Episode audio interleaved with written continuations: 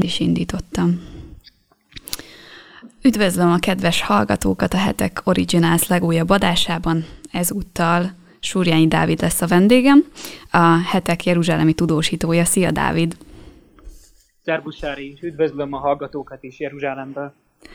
Igen, hát sajnos szomorú apropója van a mai beszélgetésünknek de több témát fogunk majd érinteni, de először is arról kérdeznélek, hogy ugye láttuk a hírekben, hogy egy pár napja két robbanás rázta meg Jeruzsálemet, és hát nem is nagyon elhagyatott részeken, hanem olyan részeken, ahol, ahol többen közülünk jártak, és, és hát elég forgalmas területek, és hát emellett ugye láttuk, hogy hogy Jenin városába is történt egy, egy külön terror támadás, egy emberrablás egészen pontosan, és azt akartam megkérdezni, hogy ti ezt hogyan éltétek meg ott helyben, mert nyilván mi rendkívül elszörnyedve néztük az eseményeket itthonról, egyáltalán nem mindennapos, hogy robbantás legyen Jeruzsálembe, ugye azért vannak terrortámadások, késelések, lövöldözések egész gyakran, de de az ilyen szintű robbantás azért az nem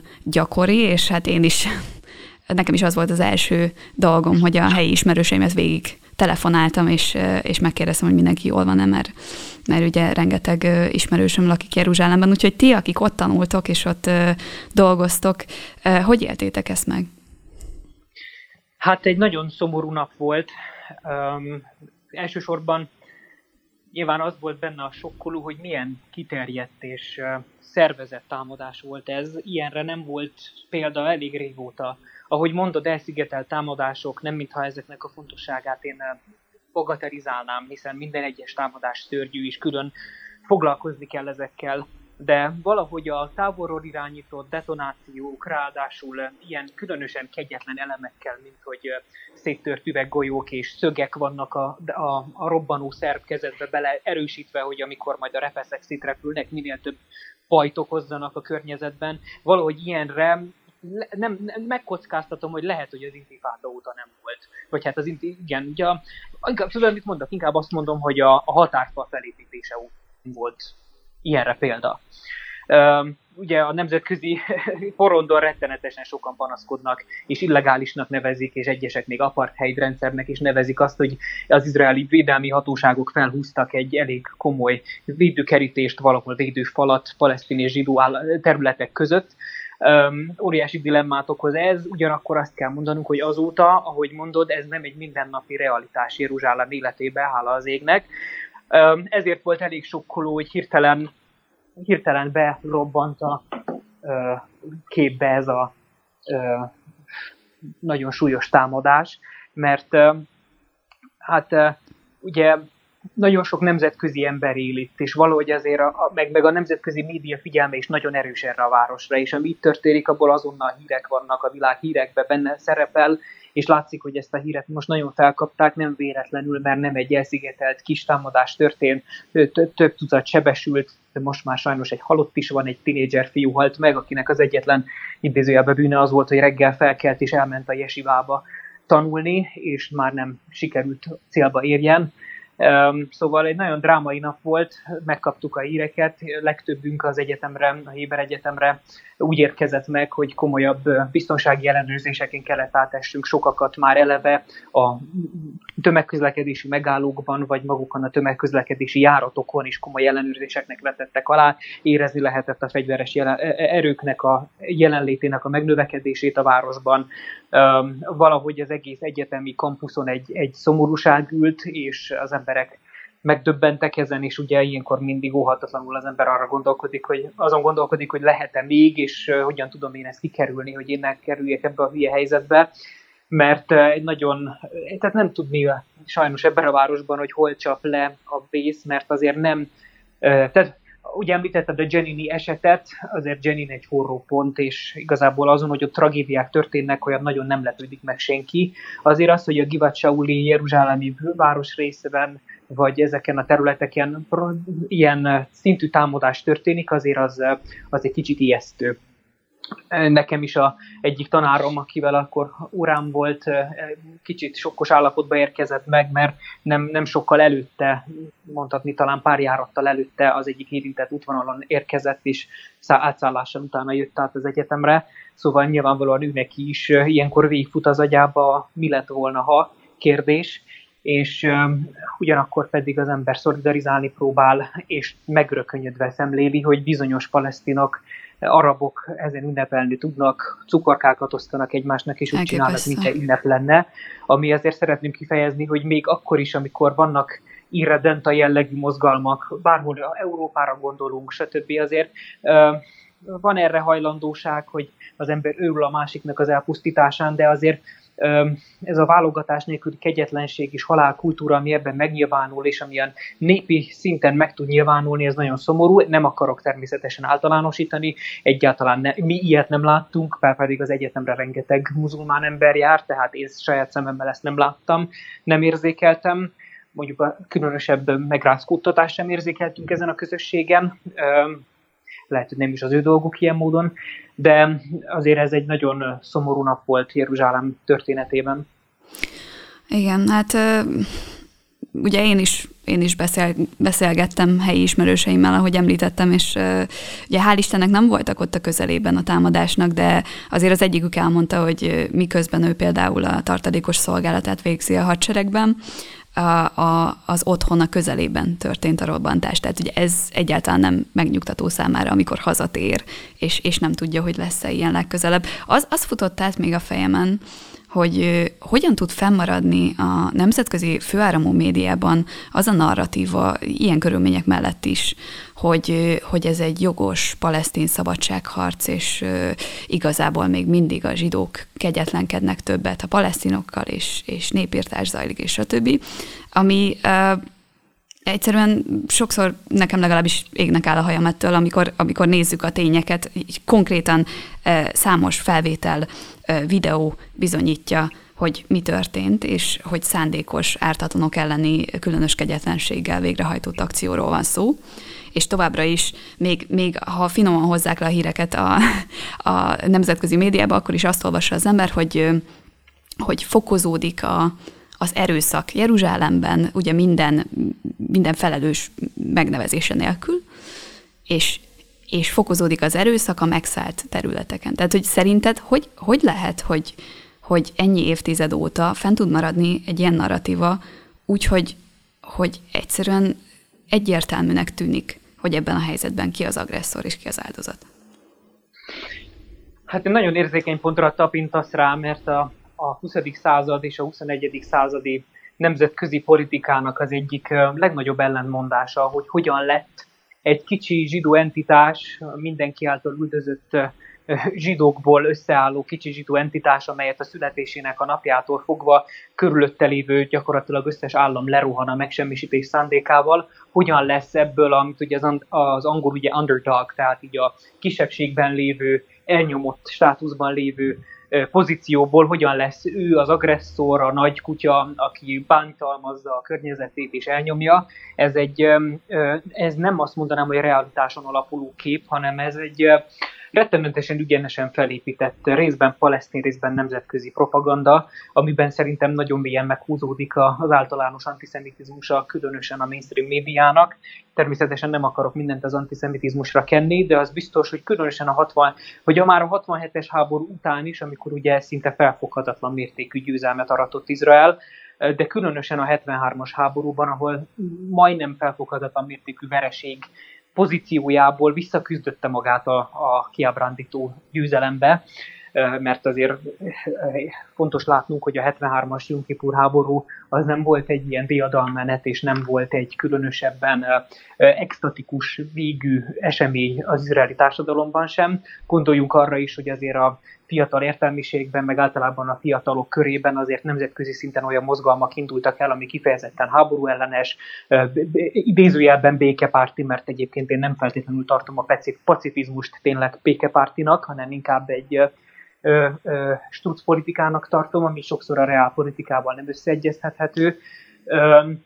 Elindultak olyan folyamatok az izraeli társadalomban, ami egyébként olyan módon szomorú, hogy a mai napra, amit te most felvatsz, az nem csak nemzetközi jogi, vagy nemzetközi porondon igaz, hanem az izraeli porondon is igaz, különösen a fiatalok körében, és nagyon sok izraeli a saját államát is ilyen elnyomó hatalomnak tekinti, aki nyomorgatja a palesztinokat, különösen az egyetemi értelmiséget megfertőzte ez a gondolat, nagyon ügyesen becsempészték ide ezt a felforgató gondolatot, hogy elidegenedjenek saját népüktől, saját államiságuktól az idő fiatalok, és nagyon sokaknál érzékelni ezt, miközben egyébként tényleg arról van szó, hogy van egy pici, pici kis Dunántúlnyi zsidó állam az egész földön, amelyek körülvesz az arab és muzulmán államoknak a tengere, amelyek az izraeli állam születése óta folyamatosan egzisztenciális fenyegetést jelentenek az államra nézve, és mégis valahogy úgy sikerül beállítani, mivel Izrael egyébként ügyesen felépített egy fantasztikusan hatékony hadsereget, egy nagyon ütőképes önvédelmi rendszert, amelyet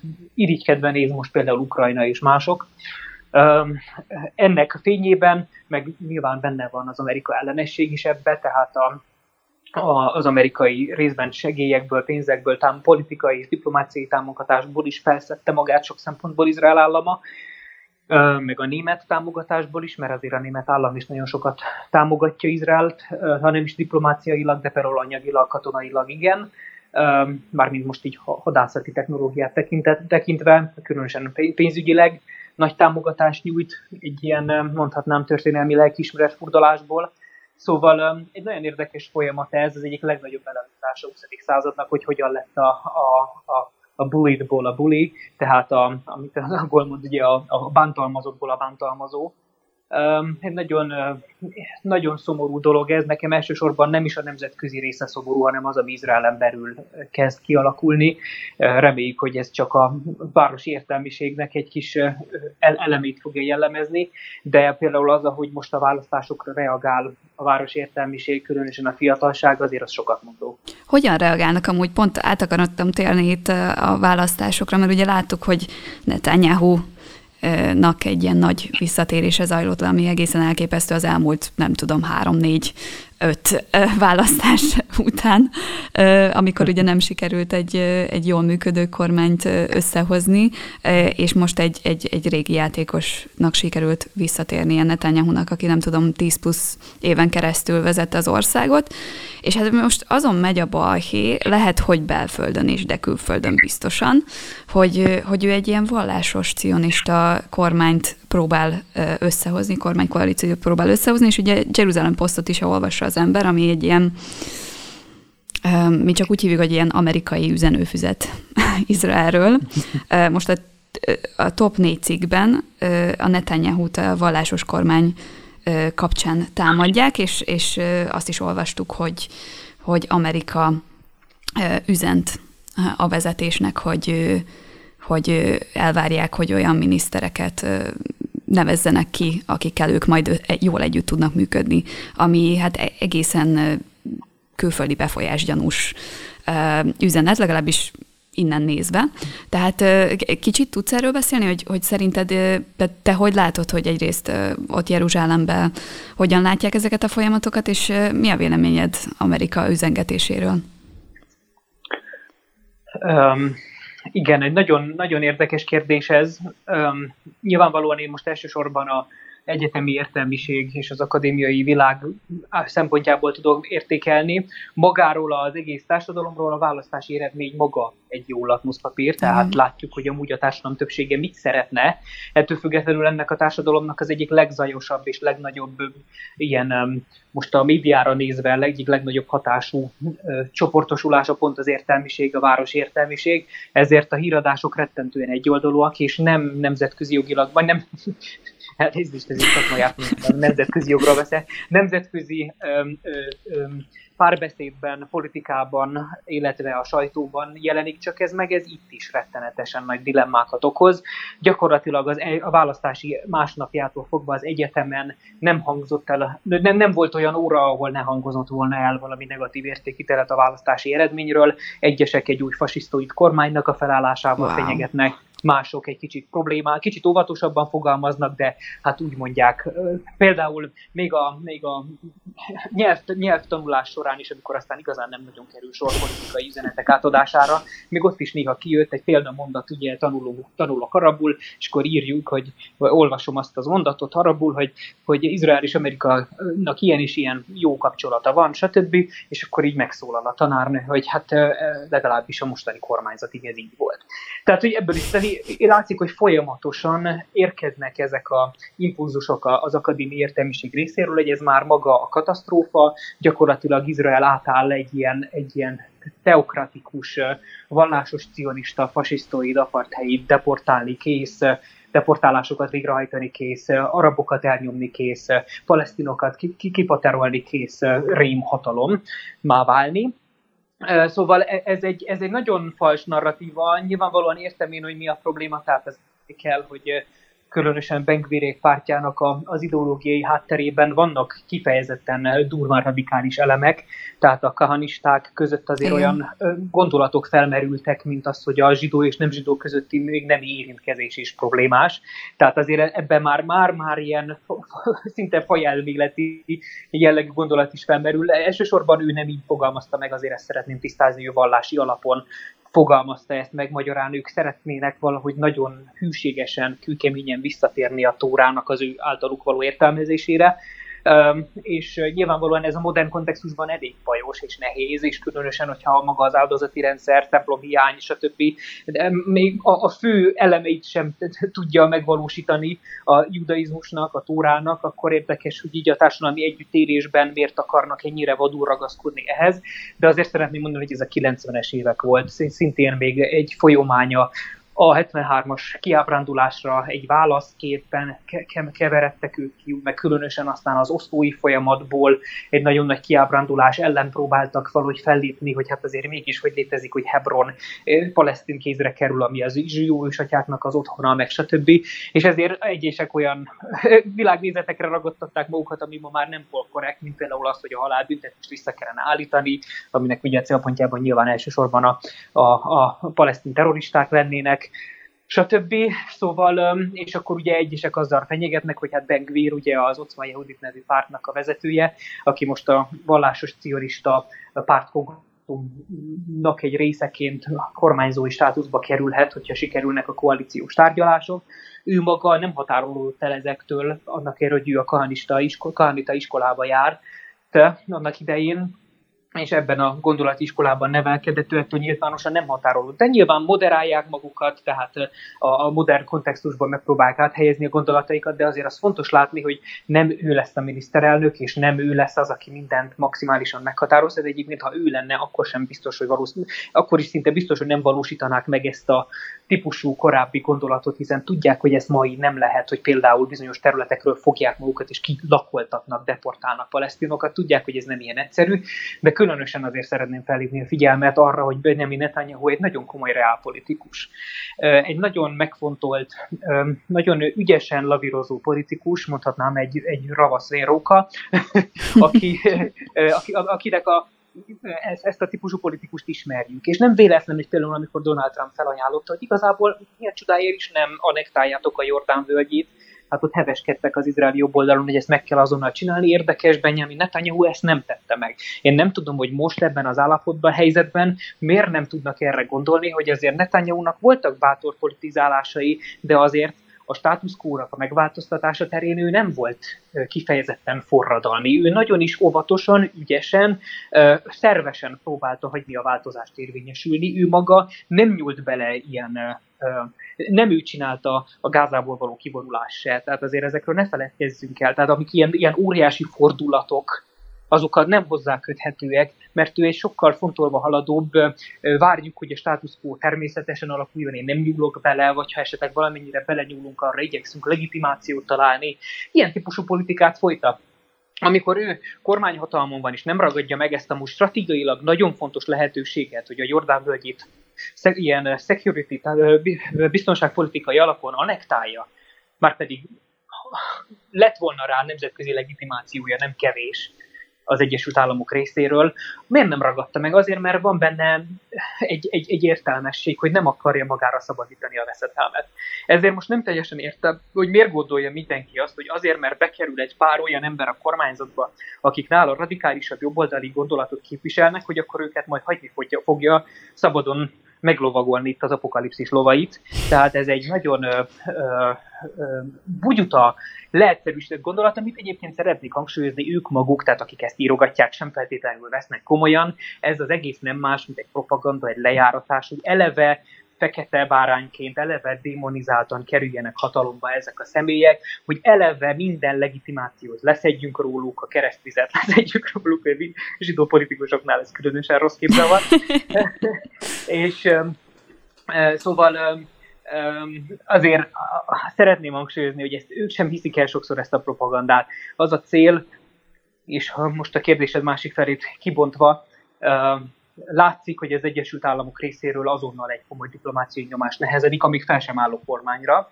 Tehát azért azt, hogy gyakorlatilag egy, egy, egy közleményt kiadnak az Egyesült Államok részéről, amelyben megfogalmazzák, hogy ilyen és ilyen vallásilag inkluzív, toleráns és egyéb kormányzattal fognak, remélik együttműködni, ez nem más, mint egy fenyegetés az Egyesült Államok részéről, hogy nem merészeljetek túlzottan radikálisak lenni, mert ja. akkor oda csapunk. És ezt szeretném azért hangsúlyozni, hogy ez úgy történik, hogy még a kormányzat nem állt fel, és azt is szeretném hangsúlyozni, hogy úgy történik, hogy a kormányzatnak ezekhez új tagjai, akik ilyen felforgató, veszedelmes elemként tartanak számon, ők soha az életben még az izraeli köz, közéletben komolyat nem tudtak letenni az asztalra. Tehát nem arról van szó, hogy ők annyira tudjuk, hogy mit akarnak csinálni, mit tudnak csinálni, mit fognak csinálni. Senki nem él az ártatlanság elvével, hanem már eleve úgy viszonyulunk hozzájuk, mint hogyha felcsapták volna magukra a szvasztikát, a horogkeresztet, és már masíroznának Jeruzsálem utcáin, fajelméletet hirdetve a palesztinok ellen, szóval azért gondolkodó emberként kikérem magamnak azért őszintén szólva, hogy ilyeneket megpróbáljanak lenyomni a torkomon, mert ez, ez bocsássatok meg, hogy ezt mondom, ez morhaság. Tehát egyszerűen, aki itt él Izraelben, látja, hogy mi történik, nem ez zajlik. Ezek egyszerűen a, a balliberális gondolatból mélységesen kiábrándult, a, adjunk fel mindent a, a nem létező békér cserébe paradigmából mélységesen kiábrántott zsidó fiatalokat tudta megérinteni, az, aki jogosan azt mondja, hogy nagyobb biztonságpolitikára, erősteljesebb biztonságpolitikára van szükség.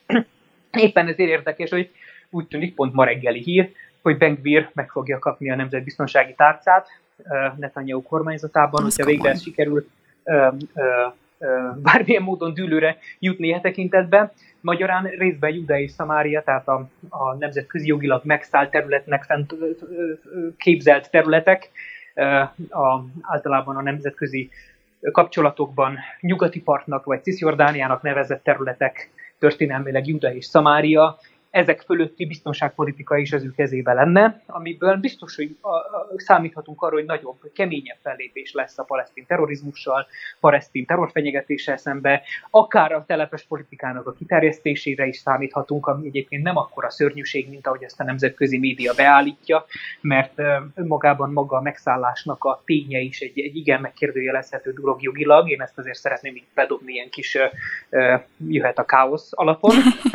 hogyha valaki ezt így hallgatja, mert nyilvánvalóan ez... Várjuk ez, a kedves egy, kommenteket. Igen, így a, a nemzetközi jogi um, um, vizsgálódásban ez egy óriási vak volt, hogy senki nem foglalkozik azzal, hogy úgy megszállás egy korábbi államterülettel szemben léphet csak fel, és itt nem volt korábbi államterület, onnantól fogva, hogy szétkapták az ottomán birodalmat, ez tulajdonképpen egy ilyen egy olyan tortává vált, amit mindenki szabadon szeretelgethetett, és elsősorban a most Izraelt elítélő nagyhatalmak szeretelgették ezt a területet a maguk értek viszonyai szerint, szóval azért szeretném erre a kifutatásra felhívni a figyelmet. Nyilván nekik szabad szeletelni, tehát hát mindig aki diktál. Minden szabad. Hát, és amikor már megunták, és már jól laktak a tortával, akkor gyorsan úgy alakították a nemzetközi jogot, hogy innentől fogva más már ezt nem csinálhatja tovább, amit mi eddig Nyilván nem. Innentől fogva agresszióval, katonai alapon, megszállással, stb. nem lehet területet szerezni. Nem is ezzel szereznek területet, de amennyiben ezzel szereznének, akkor is óriási kimutatás lenne, hogy azok találják ezt ki, akik előtte jól ki katonáskodták magukat, hogy most óvatosan fogalmazzak. Szóval az egész óriási nemzetközi képmutatásról alapszik, aminek én mondom részben szerint nem tudok más mondani, olyan irracionális, hogy szerintem kell, hogy legyen benne egy gyűlöletelem, magyarán antizemitizmus, kettős mércék, mind a két irányba Ellen Dershowitz tekintetben nagyon okosan fogalmazza meg szerintem a Harvardi jogász professzor, hogy kettős rasszizmus működik. Egyrészt rasszisták az Izrael zsidósággal szemben is, másrészt pedig rasszisták az arabsággal szemben is, mert úgy tekintenek rájuk, mint nem olyan civilizált népen, mint a zsidókra, akiktől nem várhatunk annyit, ezért pozitívan diszkriminálnunk kell őket. Ez is rasszizmus. Nem tudom, hogy meddig vagyunk hajlandóak még ezt elfogadni. Minden esetre az látszik, hogy kőkeményen megy már a diplomáciai politikai hadviselés egy olyan entitás ellen, ami még létre se jött, az izraeli új kormányzat. Azt is látjuk, hogy rettenetesen nehezen áll fel ez a koalíció, tehát különösen a Smotrich körüli húzavona, aki a vallásos cionista párt vezetője, hát nem teszi könnyűvé a meg, meg, meg, meg, megbékélés. Nyilvánvalóan a hangfel, az a hangfelvétel, ami kiszivárgott még a választási kampány idején róla, hogy milyen csúnyán beszél Netanyahu-ról, most nem helyezi őt a legjobb pozícióba a kormányzaton belül, lehetséges eljövendőveri kormányzaton belül, ő viszont mégis ezt szeretné, ő szeretett volna komoly tárcákat, most úgy tűnik, hogy lehet, hogy rotációban a pénzügyminiszteri pozíciót kapja meg, eleve ezek érdekesek, mert ez tekintetben neki nem sok képesítése van, de mindegy, ez mikor akad volt akadályig politikai pozícióra, hogy valakinek nincs képesítése. Szóval az, azért mennek a húzavonák, nem könnyű, de bízunk benne, hogy azért most már egyébként nem sokára lejár a határidő arra, hogy létrejöjjön a megállapodás. Ez egy nagy előrelépés, hogy a Begvír féle konglomerátummal ma reggel megtörtént a hivatalos megegyezés. A sászcal is, ha jól tudom, tehát a ultraortodox párttal is igen, már igen, van egy, igen. egy, meg egy megállapodás, ha most jön, akkor még a Smotrich is, akkor ha minden igaz, akkor egy viszonylag erőteljes jobboldali egység kormány felállhat a következő hetekben, ami nem hangzik olyan szörnyen, mint ahogy ezt megpróbálják beállítani. Egyszerűen annyi fog történni, hogy Izrael nem fogja magát annyira hagyni, mint amennyire szeretnék tehát nem lesz olyan módon zsarolható, nem lesz olyan engedékeny, a nemzetközi jog porondján nem lesz olyan engedékeny, a biztonságpolitika porondján, és őszintén szólva egy olyan állam, ami folyamatos egzisztenciális fenyegetésben él, miért is kellene ettől elvárni? Hát nagyon-nagyon köszönöm az interjút, és hogy megosztottad a gondolataidat. Nyilván én is sokszor tapasztaltam, hogy teljesen máshogy látjuk a tenger e felől, az oldala felől az ott zajló eseményeket, mintha tényleg az, ember ott van és hallja, hogy mit beszélnek, és, és sokkal közelebbről lát rá, hogy tényleg mi, mi zajlik, és nem egy szűrőn keresztül kapja az információkat, úgyhogy nagyon köszönjük, hogy megvilágítottad ezeket nekünk, és reméljük, hogy hamarosan újra beszélgethetünk. Köszönjük. Nagy örömmel köszönöm a meghívást, és mindenkinek minden jót kívánok.